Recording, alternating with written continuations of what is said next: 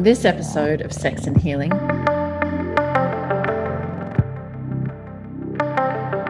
but life isn't rich and full and meaningful and juicy and like they're communicating because they've got these masks up but that's not my life. That's not my story because it got so bad.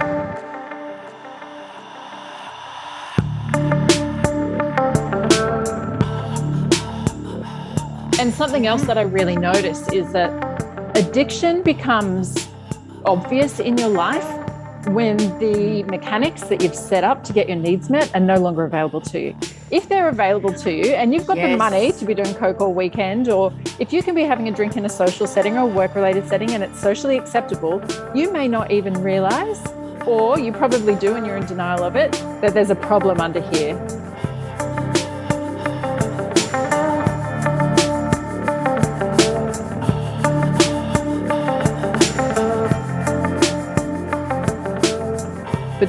I developed my own life to a place where I feel satisfied, where I love myself, where I'm connected with nature, where I'm living in alignment with who I am, then I'm at a more elevated state than the drugs, and the drugs bring me down. And so after that, yeah. I was like, I don't mm. need these drugs. Like, I can experience such open heartedness through my connection with the divine, and I can draw other people into that experience as if we're on drugs.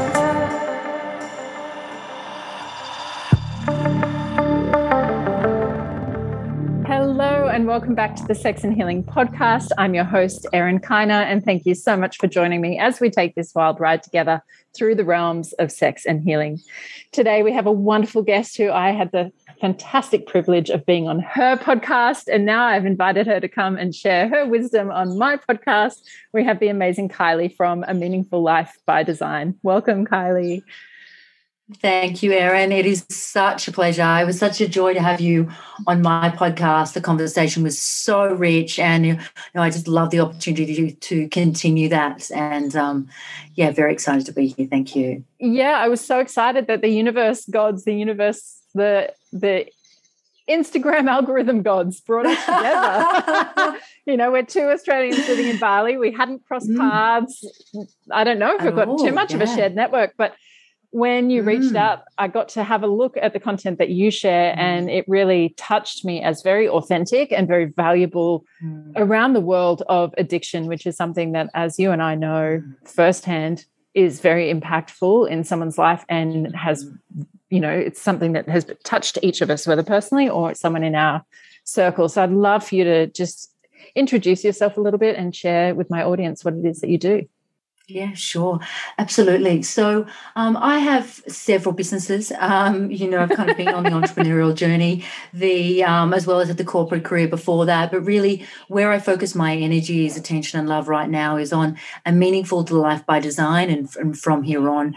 And that is a combination of a meaningful life by design, more mindset coaching. So whether you're coming specifically from addiction, uh, from um, uh, you know whatever you need to do to live a more mindful intentional meaningful life that's where that's where we focus the energy particularly people who are looking to bring their unique gifts to the world in a more meaningful way so mm. around career transitions and then now the bulk of my work that i've moved into quite naturally because it complements my own um, journey and um, the academic studies is recovery coaching, and that is recovery coaching from uh, complex trauma and addictions.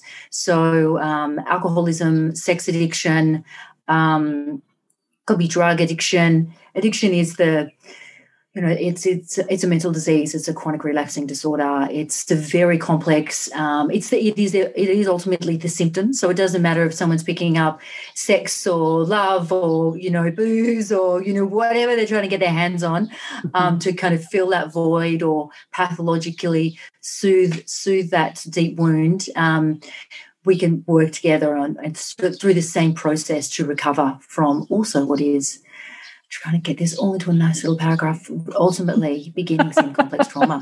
Yeah. yeah. it's a lot, isn't it? It's a very multifaceted mm. thing. And so, for those people that are mm. listening that haven't heard much of my personal story, I have overcome an addiction in my life. I, when I was in my very early 20s, I struggled with an ice addiction. And I got to the point that I was using every day and I was smoking ice to get out of bed in the morning.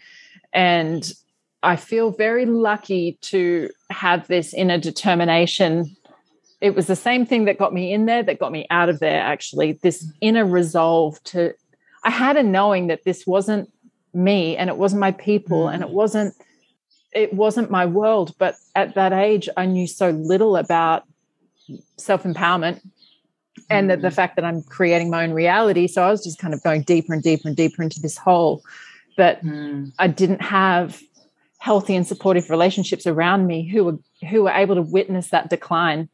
But i'm very very grateful to have got myself out of it. And i'm grateful to have gone through that experience to witness some of the darker sides of reality of society of relationships of the pain that everyone in that world was carrying. Yeah, but also to find that resolve inside of myself that i've got this ability to overcome. So mm. i'd love to know what your personal story is with addiction as well yeah and i mean there's so much that you've um, you've mentioned there that are you know that that really touch me and that I would like to to comment on. So do, yeah, do you, want, do you want me to start with you know my personal story and addiction because yeah, it's a bit of a weird and wacky one really, um, because um, there was no so. I struggled to really relate with being an addict because there were none of those typical precursors mm-hmm. seemingly none of those typical precursors. And I became what was what is termed a high functioning addict, which mm-hmm. is a bit of a um, ironic term when you really understand the depths of it, because you know what is functioning externally to the world, but really internally you're broken. Mm. But my story was, um, you know, I had a few things growing up. So I had so from the outside, the family looked perfect. You know, mm-hmm. you know, you have the the Simpsons family, and they're mm-hmm. like dysfunctional and you have the Flanders family on the left perfect and the dad's got a moustache like ugly doggly. That was like my family. So it all looked perfect and um, perfect childhood. In fact, in fact, I went to these, I do these, when I was doing these, I was doing these rehabs because I just, I was falling into these crazy alcoholic holes and they're going to rehab, but mm. not understanding why. And I'd be in these group therapies with, with, with people who've just had so much trauma.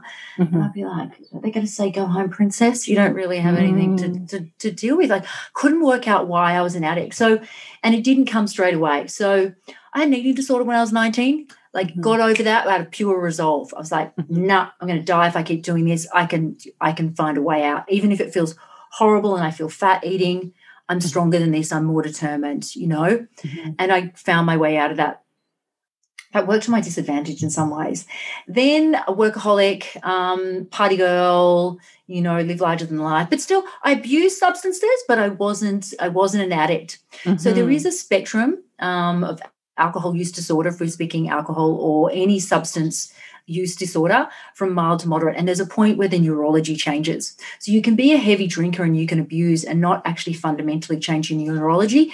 And then there's a point where it changes and you can never go back to moderate usage. Mm-hmm. So I was, so not this, oh, I had a drink, my first drink, and oh, it was pleased. It was like, kind of like the feeling of booze, but it was never a problem until my um, kind of mid, early to mid 30s and I was in a mm-hmm. relationship. Um, I was in get so when the outside it looks perfect, a new podcast and a new business and a fiance and an oceanfront place, and um, he had a daughter who didn't accept me. He travelled a lot. My friends were all off going having children. I don't want to sound like poor me victim, but this is this was my story that contributed yes. to my problem. That mindset, yes. you know, and um, and I felt desperately alone. And it basically ripped the band aid off some complex trauma from early childhood that I just totally blocked out.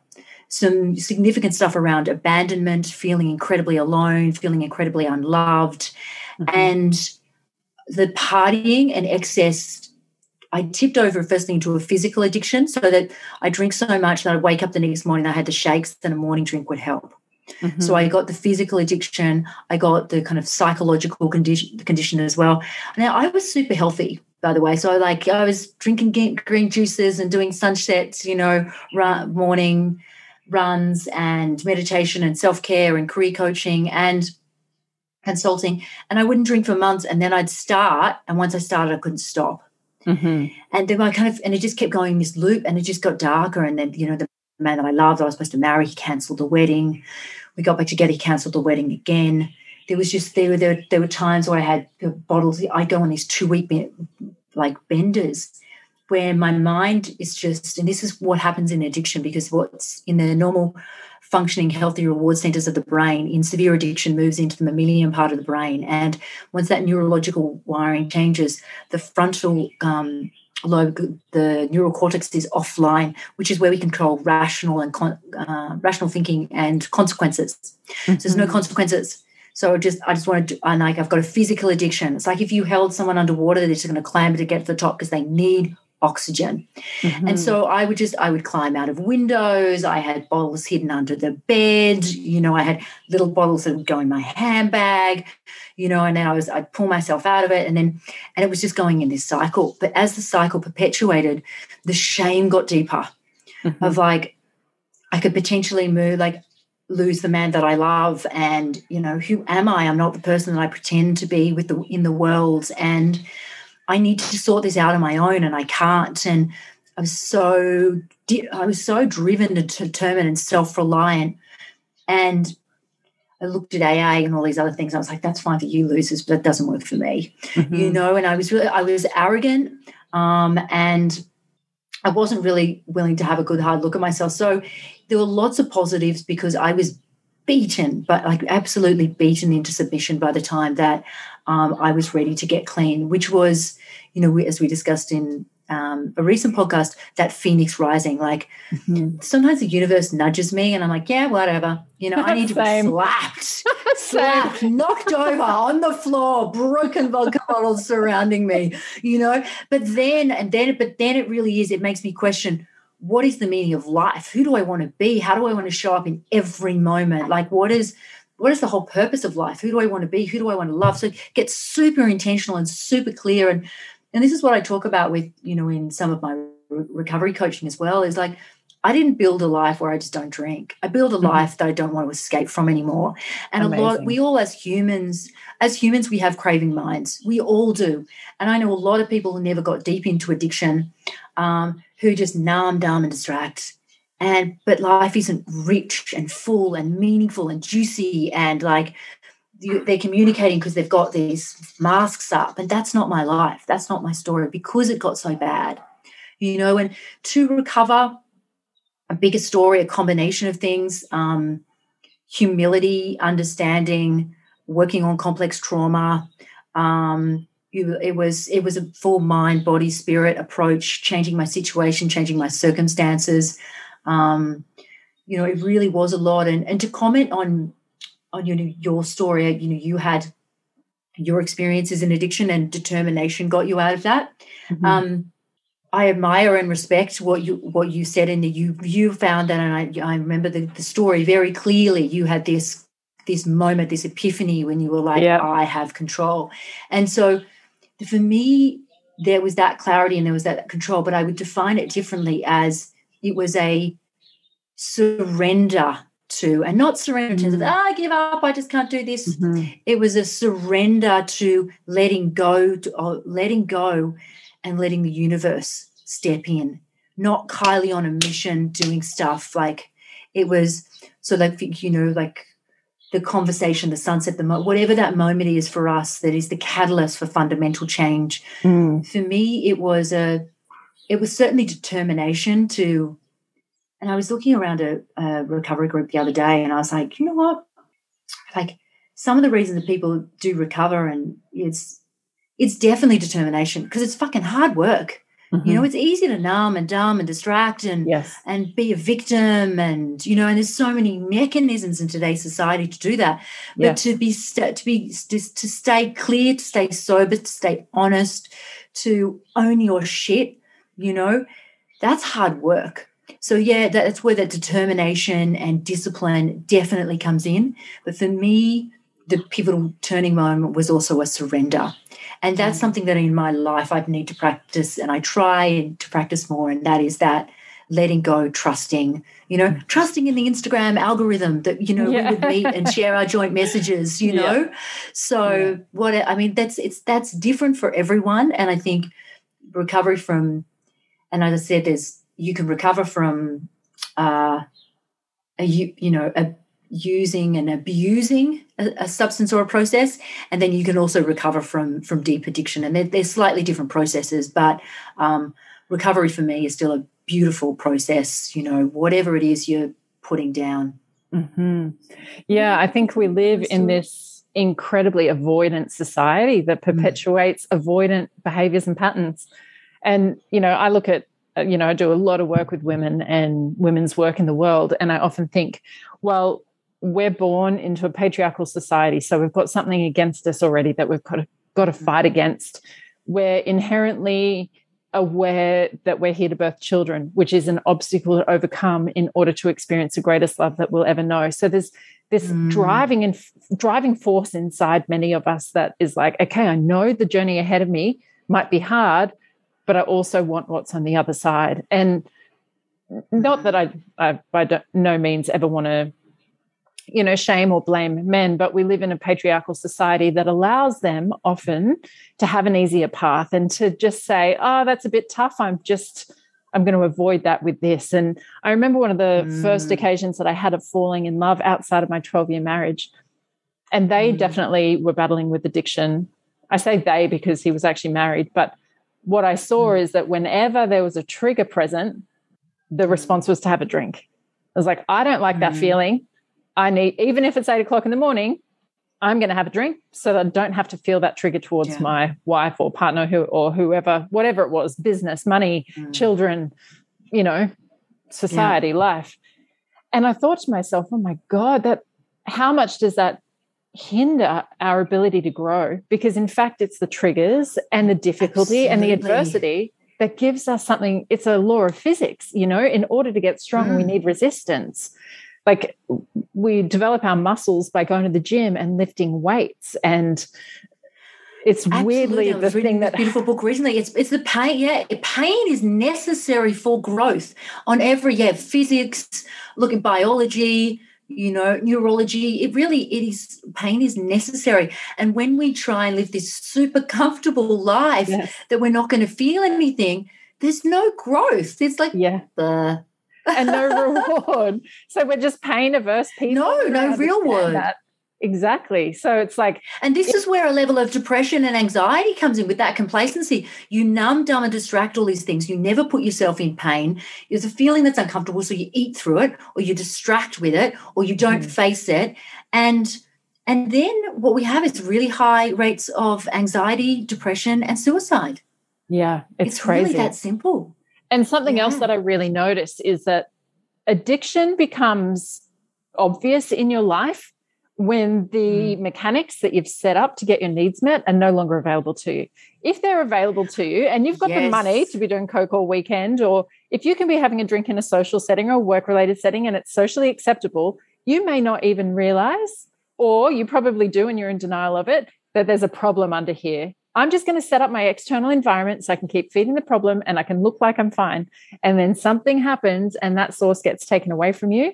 And all oh, of a honey, sudden, you were so but you were so so bang on in so many respects. And there's an area that I'm diving into really deeply at the moment, and it's around the high functioning or high performance addict. Mm. And exactly to that point, so also some of the same characteristics, one that make amazing passionate yes. leaders like you yes. and I. Not I'm not surprised at all addiction's part of your story. I could have guessed it, you know. But uh, and I love like people who've had um, you know uh, people who've, who've, who've have been through that experience have the scars and, and have learned from it, but it normally is the intelligent, the creative, the sensitive, um, the people that, that, have these experiences and, and mm-hmm. overcome them. And not to judge anyone who hasn't overcome it because, you know, addiction is a chronic, lifelong thing and it can relapse and show up in lots of different ways. But the um, with the high performance out, um, alcoholic or addict, which is not dissimilar from the high performing leader that you know they mm-hmm. share these similar traits but the further you move up the chain the more you can set uh, you can set self around so if you're in bali you've got a pembantu you know somewhere else if you're an expat you've got a maid mm-hmm. you've got mm-hmm. somebody else who manages your calendar you've got um, you need to have drink for work there's golfing weekends people mm. unwittingly people look back on their life actually when they get sober and they're like oh my god i designed my whole life around drinking and drugs. I mm-hmm. only went on holidays, the places that mm-hmm. I could mm-hmm. do it. And you can just set it, or you can set it, or you can set up your whole life and you can set up your circle so that, like, even when I was partying, I remember my sister, so I was abusing drugs and alcohol before it got really bad. My sister was like, You've got a problem, there's something wrong. And my peer group were like all pulling all nighters. I was like, mm. no, I don't, not compared to these guys. And we're mm-hmm. also all smashing it out of the park at work. Mm-hmm. So it was like, it was okay. But well, it was, you know, those, the, the way it looked allowed for levels of denial. Yes, exactly. And yeah. if you're not experiencing the negative consequences of what that addiction is, then you can carry on. A, you're numbing your pain, as we said, and B, there's no negative consequences. I might be performing better at work because I take Coke or smoke ice, or I might be better in social environments and close more deals because I'm lubricated with alcohol, or I might have a better place in society because I'm spending my money in a way that makes me look more affluent. Like totally. And you what? and it, it, actually and it actually works. Like there's there's reasons like when you go through recovery you're like you know what does it give me? What do drugs and alcohol give me? Well they relieve social anxiety. They do this or this. Ultimately drugs and alcohol are um you know they're uppers and downers. They're they're, they're medicine. Mm-hmm. but there there is a point when you cross over into addiction where the consequences are bigger than than, than the payoffs. Yes. and people still lie to themselves when, after they reach that point. Yeah yeah. And you know, so, I don't So identify- it may look good on the outside, but they're in deep depression in during the week or Monday to Thursday, you know, Monday mm-hmm. to Thursday. And then hello, yeah. buddy person. yeah. I no longer actually identify as an addict. Uh, uh, an important mm-hmm. part of my recovery is to not hold that as a part of my identity. It's definitely who mm-hmm. I've been and where I've come from. And by no means, like, I recognize that I'm a very unique person and a very unique case, and I'm not my path isn't the path for anyone else. And that for people who do go through a 12 step program, holding on to that identity is part of their ability to stay in recovery. So I'm not judging or shaming anyone else that, you know, still holds that identity as part of their recovery. But I knew for me, I couldn't keep saying that about myself. And so I really looked into it. Like, I what does. It, yeah. What does mm. no, sorry, what does? Sorry, uh, yeah. I, will just close this loop and then I'll let you talk. Yeah, yeah, please do. Yeah. So I look into what does it mean mm-hmm. to be an addict? And an addict mm-hmm. is someone in the ruthless pursuit. The ruthless pursuit is essentially the core of an addict. So I'm like, okay, I have this ability inside me to be in the ruthless pursuit. So what do I wish to apply that to? Because that quality, like mm-hmm. we said, is a part of us that also makes us overachieve. Mm. And so, mm-hmm. what is the thing that I'm in ruthless pursuit of? And I'm like, it's my own evolution and growth. I realized that this quality inside of me, when it's acting in its shadow aspects, is causing destruction in my life, helping me avoid mm-hmm. my own pain, my growth. Mm-hmm. But if I look at it in the light shadow, it's the part of me that has allowed me to relentlessly chase my own growth. So I've simply applied it in a different mm-hmm. way. And I shared on your podcast, like, yeah. I get a kick out of overcoming mm. anything mm. that is a vice in my life. Like mm-hmm. if there's mm-hmm. something that looks like yeah. it remotely has an addictive quality over me, I'm like, fucking watch me be bigger and better than you. So it's almost like yeah, yeah, yeah. taking that quality, not denying it or shaming it or shutting it down, but saying, I chose to have this as part of my character and part of my life experience. My soul has come here on this path for this purpose. How can I utilize that for something that's going to support me? Or like, why was it misguided in the first place? And I think my life is entirely about following spirit and and being so connected to that higher force in my life that's guiding me and directing me and and living in that state of total trust and surrender and following the guidance that is the quality that allows me to do that so well so i've simply taken mm-hmm. this thing from the shadow and put it in the mm. light and mm. been like carry me forward inner addict help yeah. me fucking smash through this life experience and create what i want Absolutely. I, I absolutely love that. And look, I walk a fine line here because there's, um, you know, I I am a member of 12 step programs as well, um, but I, I believe they they are helpful in some respects, and there are aspects of them that um, that I don't agree with. The I am an addict or an alcoholic. I am is a very powerful statement. Mm. I learned very early on in my studies in mental health that you know you you're not defined by by a disease. That person has schizophrenia. They're not schizophrenic. So um you know so i will identify that you know alcoholism is part of my story. I'm in recovery from alcoholism. And i am in recovery because i understand how the brain works. I've built new neural pathways. But that that one's still there. So, you know, if I still pick up a drink or drug, I could be back there. So I do need to be Yes. hyper vigilant. Yes. And I know about I know about that particular instance because I've fucking gone out there and tested it. Mhm. You know, so I know that that's true for me. And it, that, that said, it's true for me and not true for anyone. So the um, whether someone says I am or I'm I suffered from or I am in recovery from whatever lands, I think whatever lands for that person to feel empowered and strong in the healing Yes. journey is Agreed. right for them. And it's and and also to your point, like I think the journey of recovery and the journey of healing is um yeah, is coming back to like our wholeness, our essence, our preciousness, all of us, the darkness and the and the light. And that means all those elements that like sneaky Kylie who like who like climbs out of the window to go and steal vodka. You know what? I'm Mhm. still sneaky Kylie, but I'm going to use Mhm. sneaky Kylie in other respects. You know, Mhm. so yeah, it's a, and I love how you put that. It's just those, it's still those little elements. It's embracing all aspects of self, Mhm. but it's how you use that element in the light and for the good, and and like in the work that you're doing in, in service of others as well. Yes, and to consciously choose, not let sneaky Yes. Kylie take the rein and we're like trying to block it out, pretend it's not happening, keeping it in the dark, but actually saying, no, this isn't time for sneaky Kylie. I'm going to choose to be mm. honest Kylie or like vulnerable Kylie Yeah. or whatever it might be. And then, do you know what? We're going to go and play and we're going to go like, Oh, now sneaky Kylie, it's a time. Or like, oh, it's my best now friend's she's going to be birthday. mischievous. Yeah, it's my best friend's Yeah. birthday. I'm going to sn- set up this huge surprise. It's going to just like blow her out of the water. I've got to be sneaky about it. Like that very quality of sneaky Yeah. is not inherently bad. But you said something Yes. else earlier that I really want to speak to as well. That I, it, Mm. just mirrors my own life story so perfectly. I built a life I didn't want to escape from. I think Mm. when, like, so I've known God my whole life. I was born into this atheist Mhm. family three generations of scientists. God was a bad word. We're here to be academic. Like, we're here to study science. That's all that matters. And I was like, I want to be a nun. Can someone take me to Sunday school? I want to go. I want to go live in a convent. Like that wasn't an external influence. That was just this inner calling inside me, Wow. begging someone to Mm. take me to Sunday Mm. school. So I believe that my soul Mm. came in with this very strong connection to God, but I was put in this environment where that wasn't supported or nurtured or, um, eh, you know, developed. And Mhm. as I went out and started taking drugs, I felt this state of euphoria and peace and joy and Mhm. connectedness and love.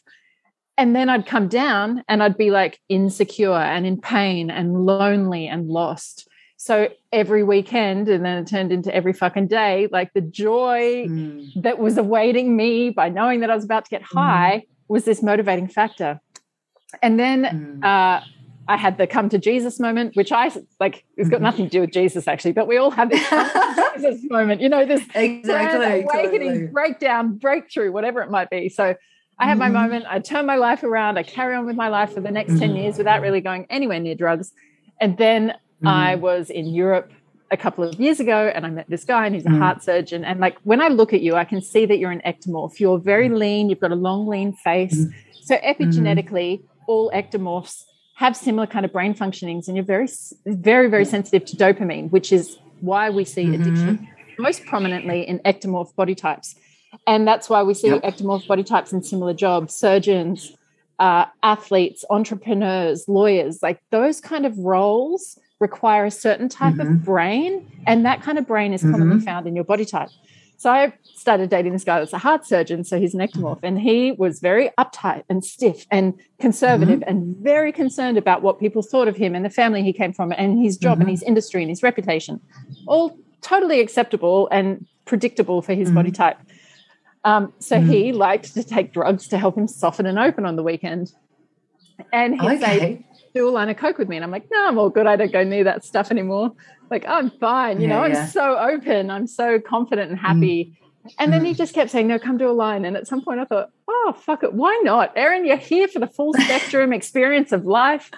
So I did this line of coke and I just went, vroom, and I came down and I felt trapped in my body. And I was like, oh my God, this sucks. So the next weekend we went to London for a weekend together, Mm. and the same thing. He brought MDMA. He's like, "Have some MDMA," and I was like, "No, I'm good. I don't need that stuff. I'm fine. I'm fine." And then at Mm. some point, I was like, mm. oh, why not? You've got nothing to lose. And again, the same experience. I came down mm. and I thought to myself, oh my mm. God, this is what I've been able to do in my life. When my vibration was low, when my life experience was this dense, heavy, unhappy, unsatisfied, disconnected experience, drugs would elevate me to a place that I couldn't reach on my own. But then as I developed mm-hmm. my own life to a place where I feel satisfied, where I love myself, where I'm connected with nature, where I'm living in alignment with who I am, then I'm mm. at a mm-hmm. more elevated state than the drugs, and the drugs bring me down. And so after that, yeah. I was like, I don't mm. need these drugs. Like, I can experience such open heartedness through my connection with the divine, and I can draw other people into that experience as if we're on drugs. And we can be sitting there with our eyes rolling and our jaws going funny and all the same mm. symptoms of being on drugs, but we're just mm. high on connection and love and joy. And that's when I was like, oh my God, I don't need the MDMA. I am the MDMA. Mm. and you know what? If you are like, yeah, I love it. But for addicts chasing chasing the high, well, when you're in post-acute withdrawal, you can't get that. And then even like so sorry, sorry, acute withdrawal and then post-acute withdrawal. If you are in that cycle of getting out of yourself, getting dopamine hits through television, sex, uh, media, you know, drugs, alcohol, you get into this pattern of seeking the dopamine, bit of a low and then a high when you get it and then a bigger low and it's this it's this constant cycle that you actually need to get out of completely to for the GABA and the glutamine in your brain to to level and also uh, the the serotonin and dopamine to be able mm-hmm. to you find the joy and the bliss and the wonder like a small child. Yes. You know, it's like, oh, look at shiny. Oh, cool, awesome. you know, like exactly. you wait, but if you if you're numbing and dumbing and distracting you and you're chasing your and you're on this kind of dopamine fueled like um runway, uh super highway, you mm-hmm. um you don't you get you don't get all of that. Like you yeah. you're not it's it's not available to you. And I look at so much of our society where I believe what's normal is not natural. You know, we're accustomed, like we can speak for our Australian upbringings, to be mm. working to the points of anxiety, living in high density inner city areas. Like I remember one girl who came on a trip with us to Africa when my mm. ex partner and I used to run a charity. Uh, my ex partner still does run that charity, but we would take these charity groups. And she was like, Oh, I don't like birds. And I was like, Oh, what? Like it was so foreign to me. And she's like, I don't like nature. She was very, very anxious. She lived in an apartment block. She'd walk on concrete. She'd go to work in an apartment block. Nature was so foreign to her, or she'd been so adapted to that kind of inner city high stress lifestyle mm. that nature was the and I thought, gosh, we've come so far from our roots of what we actually need as an organism to thrive. Mm. And and what we should be experiencing from our life experience, which is connection, which is something that we're all robbed of as well, you know, especially mm. like these years of lockdown and what we're going through on the planet, the technological age that's taking us away from human interaction and putting us back onto devices. We're disconnected from the rhythms and cycles of nature because we have these modern things that make us, you know, like you there's kid i remember uh, jamie oliver was doing this thing in england with kids and they didn't know where their food came from and they didn't understand that a chicken nugget came from an animal or that a cucumber came from a tree or like he was helping them track the roots of what it is that they're eating and why they're eating it. So modern life doesn't set us up for a natural life and then therefore what becomes normal is not natural. So we do mm. look to these artificial sources for the thing that we're seeking i really truly believe that inside all of us is the knowing that we can feel that loving, that connected, that successful, that significant, whatever it is that we think that the addiction is giving us is actually this calling mm. inside of us that we're meant to have that and we can have that and it doesn't need to come totally and it's and it's actually and it's actually robbing it's yeah it's robbing us and it, and I will say that yeah it's particularly tough when we've got you know the genetically engineered um, mm. substances like fentanyl lollipops and things like that are like you know I, don't know the exact stats, but you know something like ten times more uh, addictive than um, than standard heroin. You know, mm. and you've got and like the what the the old opium poppy. That's that's nothing compared to the shit you can get in a pill these days. like really, we've got and even sugar and even you know the bliss point in food with the saturated fat and the mm. sugar. There are all these like tribesmen would risk their life to to um, climb into a hive to get honey because mm. they knew the nutritional density was so rich it would keep them alive. So our wow. brain that hasn't had an upgrade since mm. we were mm. we were walking, since we were cave people, um, still like it, when it gets these substances that are so much more powerful and potent in terms of the dopamine they release into our systems, we can become a bit of a victim to it. That said, all I'm saying is there are extra challenges. Really, the the idea of there, there's some schools of thinking to go back to one of your points before that the the opposite of addiction is not sobriety. The opposite of addiction is connection.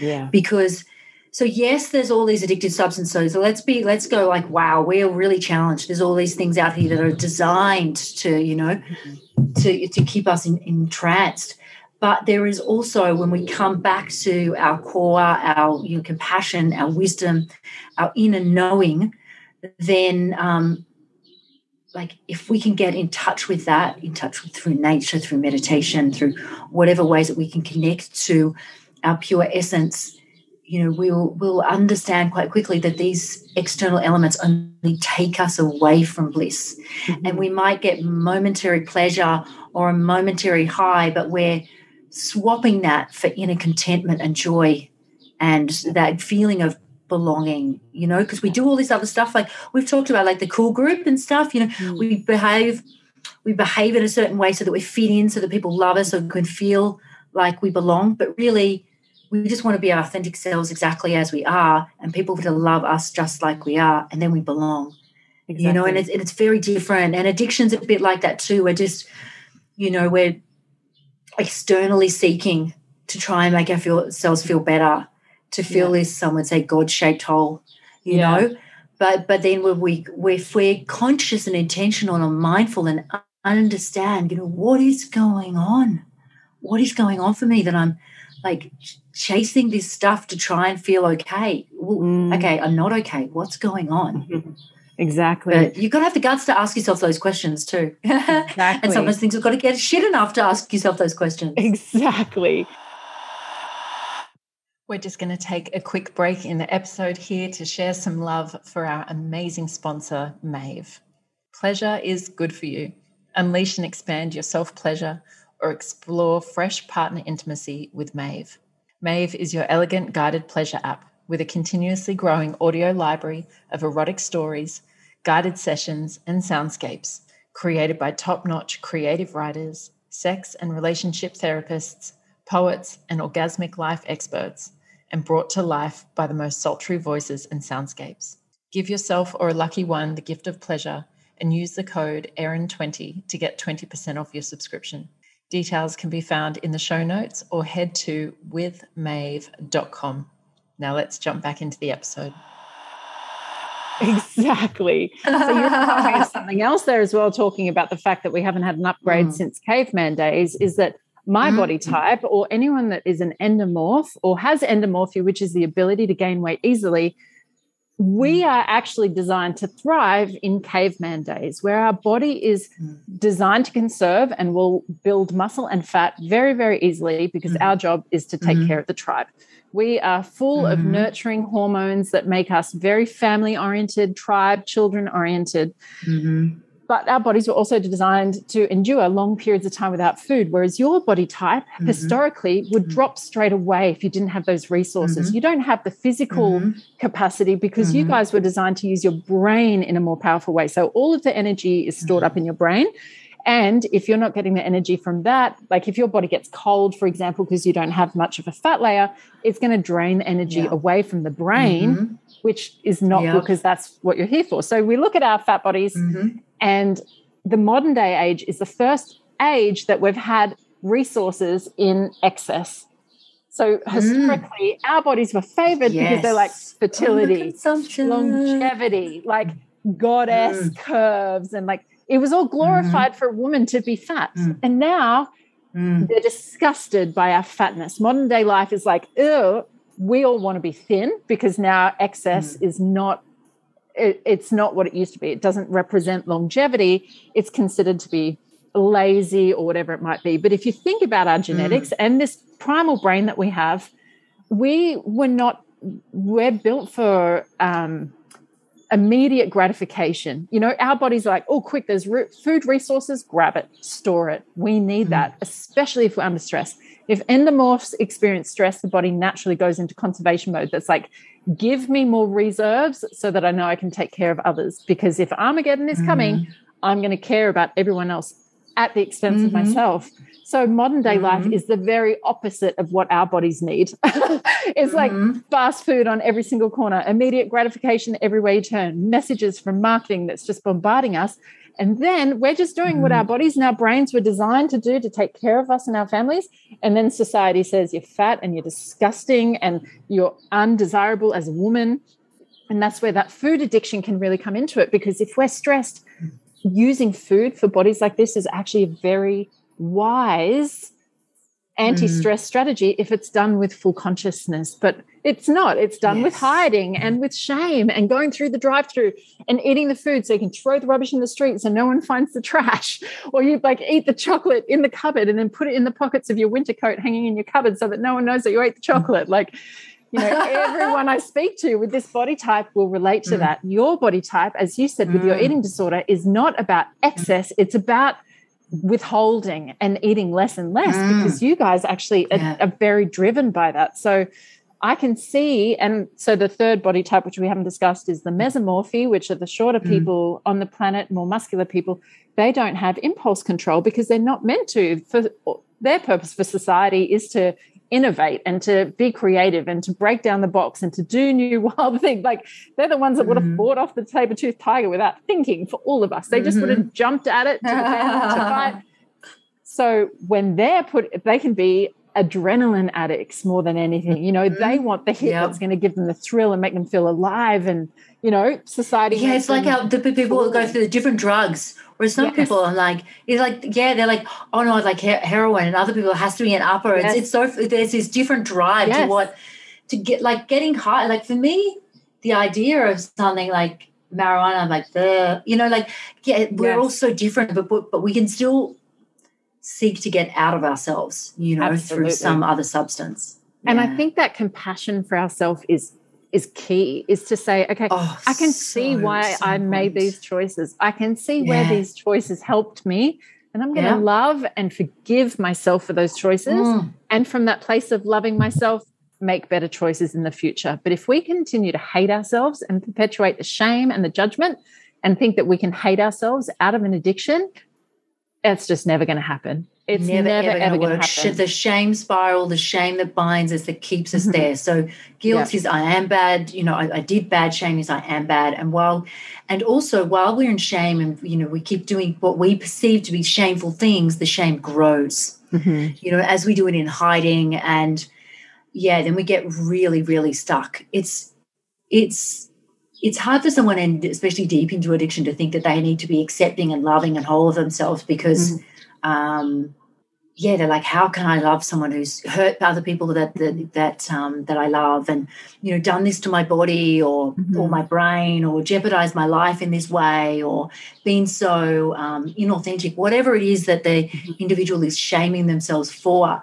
It's hard to understand that but I mean, the, I think the, one of the shortcuts to that is like think about if it, if it was a if it was a best friend, you know, a best friend would just like, don't be such a fuck up. Like honestly, mm. get your shit together. You'd be like, mm. love, you've had a hard time. I love mm. you. We're going to get through this. We're going to be good. Yeah, yes. you know what? You did make some bad decisions. yeah, that wasn't your best, but that's yeah. okay. What do we learn from that? You yeah. know, like how can we become our own cheerleaders and not shame ourselves? And yeah, um, yeah, but we we there has to be the healing is in essence about finding a way out of that shame. Yeah. And my little we can't heal there. Yeah. Yeah. My thought experiment to get out of that place is I asked myself, okay, if I had the perfect life growing up, if I was born into the family that could perfectly meet my needs and provide the right amount of love and the right amount of challenge to help me grow and that made me feel inherently safe and loved and accepted, would I, who would I be if I got that mm-hmm. opportunity? It's like, yeah, I might have made different decisions. Or if you were put into a different family, or if that person from the perfect, genuinely perfect environment mm-hmm. was then put into a place of hardship where there was neglect or abandonment or abuse, the outcomes would be different, the choices would be different. So we can give mm. ourselves compassion and say, things have happened in our life beyond our control. And mm-hmm. those things lead to these choices. Like you said to me when I was on your podcast, what when I told you about the traumas that I'd been through as a child, having mm. addiction in my family line, you gave me mm. a statistic of the likelihood of me being a drug user. Yeah, well, actually, the, an intravenous drug user, just uh, under mm-hmm. 5,000, it's like um, four, um, uh, 4,900% chance that you'll be an intravenous drug user if you've had a certain amount of significant childhood traumas. Which is just outrageous. You know, yeah, like I was saying, it's not 15%, 20%, 50 or 200. It's nearly 5,000 it's crazy. so how could we needle in your arm? You know, I'm a failure. Yeah. I no, the fact that I didn't take intravenous drugs when mm-hmm. I had a five thousand percent chance that I would says that I'm fucking amazing. And if my yeah, if I got to the point that I was taking ice and didn't go further, that's amazing. like it's mm. not a mm. bad thing. And yeah. like you know, they call it white collar trauma, the kind of traumas that you have been subjected to in a certain level of mine as well. It's like stuff that we don't realize is under the surface of the perfect family, where there might be these huge expectations to perform, mm. but some sense of emotional neglect or there's a huge so sense much, of your exactly, self-worth based on your performance or keeping the family's whole, name you know? Totally. It can look shiny from the outside but there's there's also there's the things that happen and there's the things that don't happen. So we had the core emotional needs as a child, if they're not met, if you're not learnt to be vulnerable and invulnerable, you know, to, to give love and receive love. Mm-hmm. So these like you know perfect looking families on the outside that yeah yeah you're perfect if you get 90 if you get 100% on a chest. If not you know you're a bit of a fuck up Exactly. Those those things are very, very, very damaging, and yeah. also the the society that we that we grow up in. Like in tribal times, you're raised by the whole, you're all the elders and you know the the wise people who'd raised many children before. They all came together to write to raise raise a child.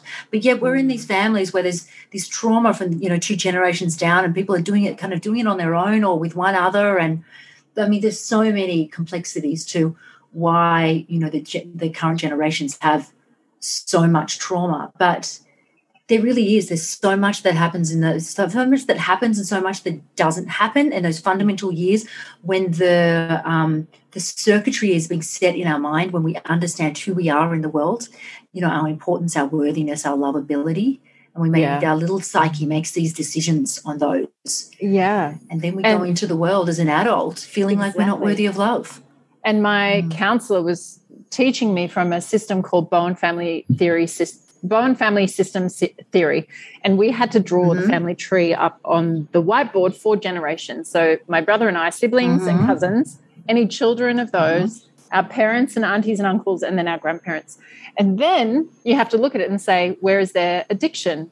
Where is their affairs? Where is their mental illness? All these symptoms of misguided anxiety in the family system that's being perpetuated. Where is there a child that died that was never here that yes. nobody ever spoke about? There's all Abortions. this stuff. Yes. Yes. Exactly. Where is there abandonment, deaths? Yeah. Pressure to be a scientist and your only value comes if you are here to do science. Like mm. there's just so many like like to have a look at a family system like that is really overwhelming. And then you say, we are born into this and we're carrying this in our genetics. We can see it and scientifically. Yeah, epigenetics. There's nothing woo woo about this shit. Yeah. Yeah.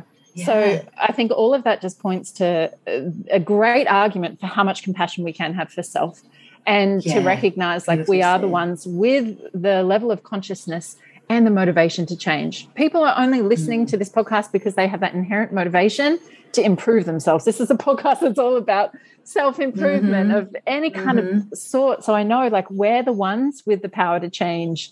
We're the ones that, like, mm-hmm. I have this thing in my astrological chart. I've got Pluto in the eighth house, and that is specifically called the curse breaker. Now, I can tell you, when I mm-hmm. drew that whole family tree, I'm the only one living my yeah, life yeah. in this way. I'm the only one that's gotten out of the place of which I was born uh-huh. and, and pursued my dreams and broken these family ties. As far as I'm aware, I'm the only one on that board that's living in the way that I am. And I'm like, yeah, I am here to fucking break that curse. But I feel You know, like I've got to- listening is the yeah. same. You- We're the you- ones. They, they probably are, and, and actually, I have a somewhat similar story. So I did the family chart. I think it might be based on the same systems with a beautiful Buddhist therapist. And when we looked up, so my parents were perfect, and they're gorgeous fucking humans, gorgeous, gorgeous. But they were carrying a lot of their own stuff. Mhm. And we looked at all the stuff that came up from from the different lines, and we we worked out. It's like I'm the squeaky wheel.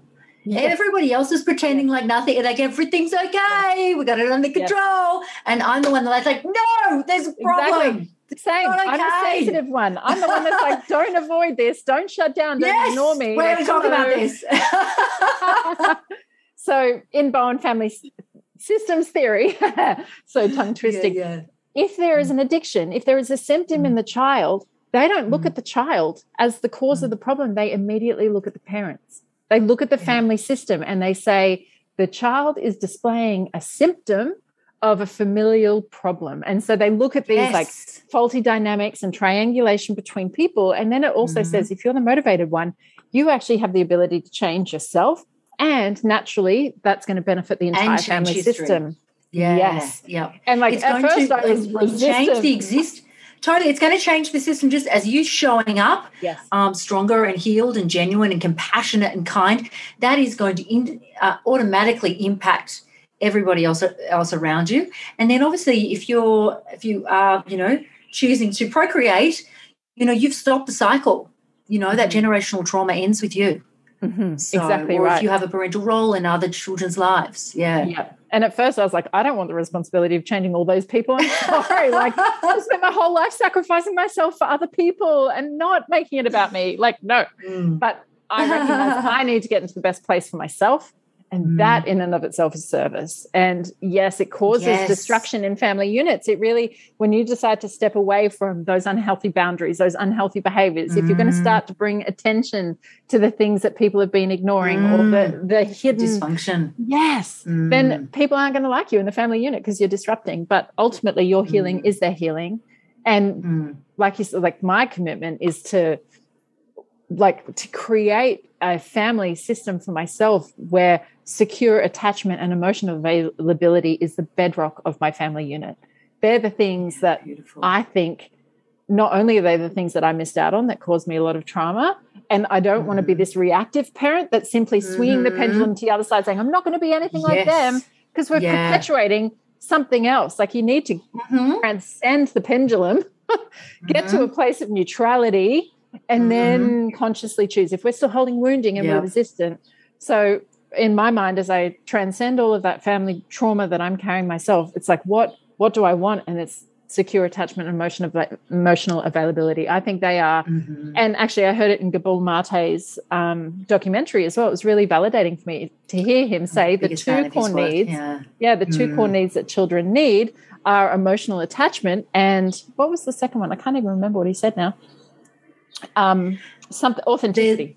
authenticity. Yeah, if you, the yes, because they needs. seem yeah. so yeah. simple. Like it's not about the congruency, money. the realness. it's yeah. not about the, sending your kids to the best school. It's not about giving your kids all the fucking toys or no or like making them feel like they're the best at the school. No, they just need to feel emotionally secure and safe with people Mm. and they need authenticity. And I think we as the sensitive ones are mm. super aware when there's no authenticity in the family or people are hiding or they're wearing a mask or they're avoiding and then we get labeled as the black sheep because we're the ones that are like I'm not I'm not playing this game. I'm not going down that path. and you guys think I'm, you know, the rebel or the reject or whatever, but actually it's us that are saying authenticity is more important to me than complying with a family system. I'm going to be myself, whatever the cost. And that takes a brave, courageous soul to be willing to do that. Yeah, yeah, it, it really does. It may, it takes a brave, courageous soul, but it is the ticket to a more meaningful life. That like being true to who you are and like the richness and the depth and the relationships and, and friendships that I have Mm. because there's no like Yep. I've got a mask and you've got a mask and our Yes. masks are talking to each other. It's like it's heart to heart. We're speaking Yes. honestly, you Yeah. know, and it's in people, you know, you connect and it's beautiful and you laugh and you cry and it's real and to me that's what life's about these deep profound intimate connections with with others Yes. and it's a beautiful thing and Yeah. you don't get any of that when you're pretending Exactly. And I think we touched on another really valid point of that earlier in our conversation is like the self responsibility that's necessary for this path. It's to be able to say, yeah, I fucked up. Yeah, this is what I'm mm. working through at the moment. Yeah, this is where, you know, I'm less than perfect. And to be able to own that and not be in denial of that. And when we can love and accept those parts of ourselves, then it's easy for us to accept that in others as well. You know, yes. to show up warts and all is not to be like, just accept me as I am. It's to say, I am all of me and I'm not going to hide it and I'm not going to deny it. I'm going to sit in the discomfort when someone calls me out on it. Mm-hmm. that's huge. To be able to do that is huge. Yeah, yeah. So we've spoken, surround yourselves with people who will do that. Exactly. Yeah. Fucking good people at everything.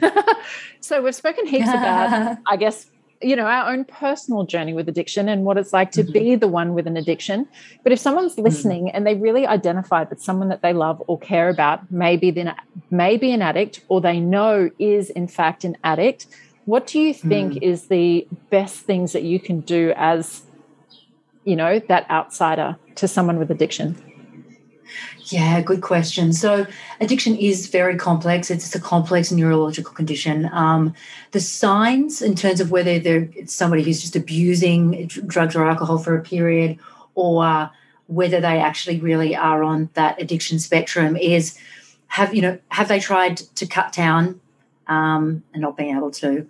You know, have they really tried to control and not been able to? Has the tolerance increased, need to drink more to get the same high? Has there been social consequences? So the partner telling them to stop drink, there's worked telling them to stop drink. So like mentally, physically, and then we get into more severe consequences like DUIs, cirrhosis of the liver, etc. But the person themselves will know if they're having difficulty turning it off and if they're reaching for you know a substance to medicate, and generally people will will know within within themselves. And um, I am not an advocate of the intervention because Agreed. what of what what what happens when when people are drinking and drugging to excess, they they might have a lot of shame, a lot of anxiety, and an intervention just drives that. Agreed. So the things, the very things they're trying to medicate is driving it. And also, like we said, we touched on briefly, you know, the opposite of addiction is is connection. So the best thing you can do with someone that you love is is create a safe space when then they can talk about it. Not in the days if they've just had a bender, never those days afterwards. They they they're still mm. especially if they do really have a problem. They're going to be after drinking and drugging, and they're going to be having you know anxiety and depression. So you find a time when they're feeling a bit more more balanced and say you know, can we have a, a conversation about something that's real and that's in, important to me? This is what I've noticed, not like you, you, you. This I've noticed these behaviors. This is what I'm feeling. This is what I'm thinking. Um, never pointing the finger, just saying, this is my experience of you in a non-judgmental fashion, you know, and offering up, do they, you know, are they okay? Do they do they want to seek help? And um, and you'll find that if you know if if you if you reach someone at that that time that's how you can help them and the message also has to be um i'm going to give this in two parts that you know i love you i'm not mm-hmm. leaving yes. you yeah. there's not some threat like if you don't stop drinking if you don't stop drugging you're out mm-hmm. you know because that's like okay i've got to go drug that feeling but mm-hmm. the, ideally the message is i love you i'm not leaving you but but if the behavior is bad but you can't do heroin in the house. You cannot yes. drink in the house. Yeah. You know, you could go away and come back, and, and you know, like so. You, there's got to be depending on how bad the problem is, safe mm. boundaries for the person. And for anyone yes. who wants to support somebody in addiction, I'm always available for that. I do a lot of people will be like, "Oh, my husband's been drinking in secret," or "This has been happening. How do I cope?" You know, and you can introduce them to a 12 step or to a recovery coach like me, or you know, to a clinical psychologist. It needs to be somebody who is a specialist in addiction. GPs mm-hmm. don't know what they're talking about. Like, you can get prescribed Valium, which is just, mm-hmm. you know, another drug. Um, yeah, it's another drug, and that's there may be some, but there may, may be some GPs that, that understand it. But generally, it really is a specialisation and a very complex one. So to find the space, have the honest and loving, compassionate conversation, and ask and 101 of kind of change management as well. The, the person's got to be ready. If they're not ready mm-hmm. to surrender, it's useless. Yeah. Agreed. The, stages of yeah, the stages of change are pre-contemplation, contemplation, action, maintenance, relapse. because it is a relapse Right. disease. Yeah. But if that person's not in pre-contemplation or contemplation, and and if you're maybe if you're in a relationship with them, you've got to say, do am I do I accept this or do I want to walk away? Yeah. Because until they're ready to change and surrender themselves, it's not going to happen. Yep, and I can relate to that myself. If anyone tried to intervene or tell me, uh, no fucking way are you going to win. Yeah. I am going to find Yeah. my own sneaky way to like overcome this. Like they would have pushed me further away. And uh, Totally. the most powerful people in my life were the ones that said, "I love you and I am here for you." And they Mhm. upheld those healthy boundaries. They were like, I'm not going Yeah. down that hole with you. You're not dragging this shit into my life. But when you're ready, I'm here. And I think, you know, people are afraid I'm going to abandon, but you abandon yourself Yes. in trying to rescue them and perpetuating and enabling the problem. When you don't abandon yourself and you lovingly uphold your own boundaries, you're actually demonstrating for them really healthy behaviors. Yes, like One a child, they might have a little tantrum initially, Absolutely. but loving ourselves is the most powerful way to love them, loving them with healthy boundaries. I'm working with somebody at the moment, and it's like, okay, so this is some stuff that can can happen for him, but but for you, and and I- and I learned this from somebody in family therapy who had a, a husband who relapsed in uh, heroin addiction. She just had to go instead of worrying about him and all the anxiety being focused on him, and everyone in these circular conversations talking about him, the problem, what are they going to do?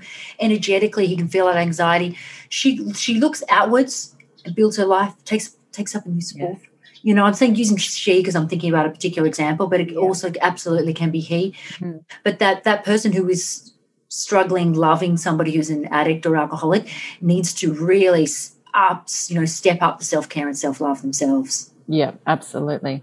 Well, this has been an amazing conversation. So, do you want to share with people how they can find you and and what it is that you offer? Absolutely. Aren't we so good? It's two. It's two to twelve, and we're like watching the time because we've got this live in a second. Um, so yeah, how people can find me. So a meaningful life by design is my uh, Instagram. The two businesses are a meaningful life by design and from here on. From here on is specifically recovery coaching, and a meaningful life by design is a combination of coaching, uh, mindset coaching, and um, yeah, so Insta and the websites and my podcast, A Meaningful Life by Design as well. Um, yeah, there are all the places that people can find me. And I'm always amazing. open to anyone, any DMs for anyone who, who needs support. Great. And of course, as always, all the links are in the bio. So, everyone, I hope that you've enjoyed this episode of Sex and Healing. Thank you so much for joining us. And of course, I'd love to hear from you. Come and find me via Instagram. Come and share the love. Let me know what your takeaways were, what you loved, what triggered you, what questions you have. I want to know it all. Make sure you subscribe and share this episode. Until next time, my loves, laugh loud and fuck louder.